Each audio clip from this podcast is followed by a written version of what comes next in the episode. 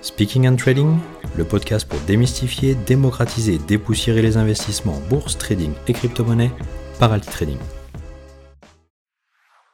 L'histoire des marchés financiers est composée aussi bien de records que de cracks, de traders visionnaires comme de courtiers véreux. Parmi la liste des traders les plus controversés de l'histoire se trouve le nom de John Rosnack. Ce courtier de Baltimore s'est retrouvé au cœur de l'un des plus grands scandales financiers de tous les temps, perdant ainsi plusieurs centaines de millions de dollars lors de ses investissements. Nous vous proposons de découvrir comment tout cela été possible. Comment le courtier a pu perdre autant d'argent sur plusieurs années sans se faire attraper.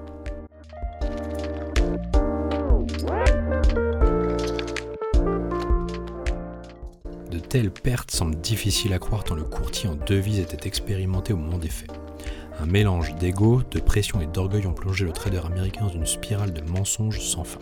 Les faits se produisent à la fin du XXe siècle au sein du petit département d'échange de la Banque de Baltimore, là où travaille alors John Rosnack. Entre 1997 et 2001, il perd 691 millions de dollars dans le cadre de ses fonctions. Engagé dans les années 1990 pour travailler sur des devises étrangères au sein de All First Financial Incorporation, sa limite de trading est alors de 2,5 millions de dollars. Mais en réalité, Rosnack prend des positions secrètes, qui représentent une somme globale de 7,5 milliards de dollars, soit 3000 fois plus la limite autorisée. Pendant des mois, le courtier accumule des positions sur le marché d'échange en pariant sur la variation des monnaies, notamment la parité dollar-yen, sans se couvrir par des opérations d'arbitrage comme il est de rigueur.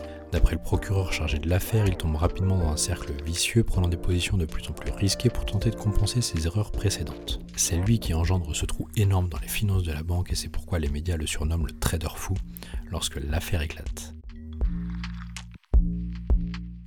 Dans plusieurs interviews, l'ancien courtier explique que son ego et son arrogance l'ont poussé à prendre toujours plus de risques. Il paraît cependant incompréhensible que la célèbre banque américaine n'ait rien vu pendant 5 ans. En effet, le scandale n'éclate qu'en 2002. John Rosnack parvient tout simplement à cacher une à une chacune de ses pertes. Il couvre frauduleusement ses pertes par des opérations financières fictives attestées par de faux documents. Tout le monde n'y voit que du feu pendant un temps du monde, car évidemment cela ne pouvait pas durer éternellement. All First Financial et Lalid Irish Banks finissent par découvrir en 2002 que John Rosnack est l'homme derrière toutes ces pertes. Les dissimulations et montages que leur employé étaient tellement bien rodés qu'ils ont mis 5 ans à s'en apercevoir. Une longue période d'illusion qui ne sera d'ailleurs pas sans conséquences. Mais contrairement à la plupart des détournements financiers de grande envergure, John Rosnack payé 85 000 dollars l'année, soit environ 98 000 euros, ne cherche pas à s'enrichir au moment des faits. Il est simplement prisonnier d'un gigantesque effet boule de neige économique dont il ne peut plus s'extraire. Le courtier, marié, père de deux enfants et membre d'un conseil scolaire, se rend donc de lui-même au FBI le jeudi 7 février 2002.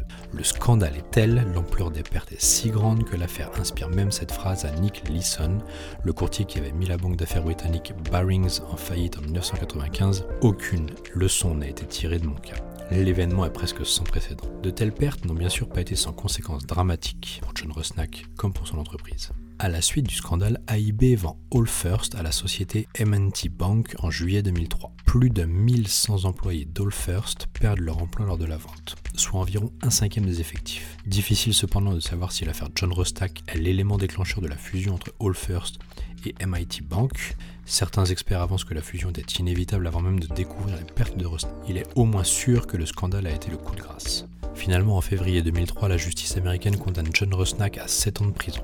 L'ex-courtier en devise s'en sort plutôt bien car il encourait jusqu'à 30 ans d'emprisonnement. Il réussit à diminuer cette peine au terme de rudes négociations avec le procureur. Il est également condamné à rembourser les 691 millions de dollars qu'il a perdus en 4 ans, mais progressivement, cette autre sanction évolue elle aussi. Rosnack doit rembourser à AIB le plus d'argent possible, en fonction de ce qu'il est capable de gagner à sa sortie de prison. Au bout du compte, le trader est libéré en juillet 2008, sa peine est réduite de 25 mois pour bonne conduite. En prison, il participe à un programme d'éducation sur la drogue et l'alcool. Une fois sorti, John Rosnack doit finalement payer 1000 dollars chaque mois pour rembourser sa colossale dette. Après tous ces événements, la vie de l'ancien courtier de Baltimore prend un virage à 180 degrés.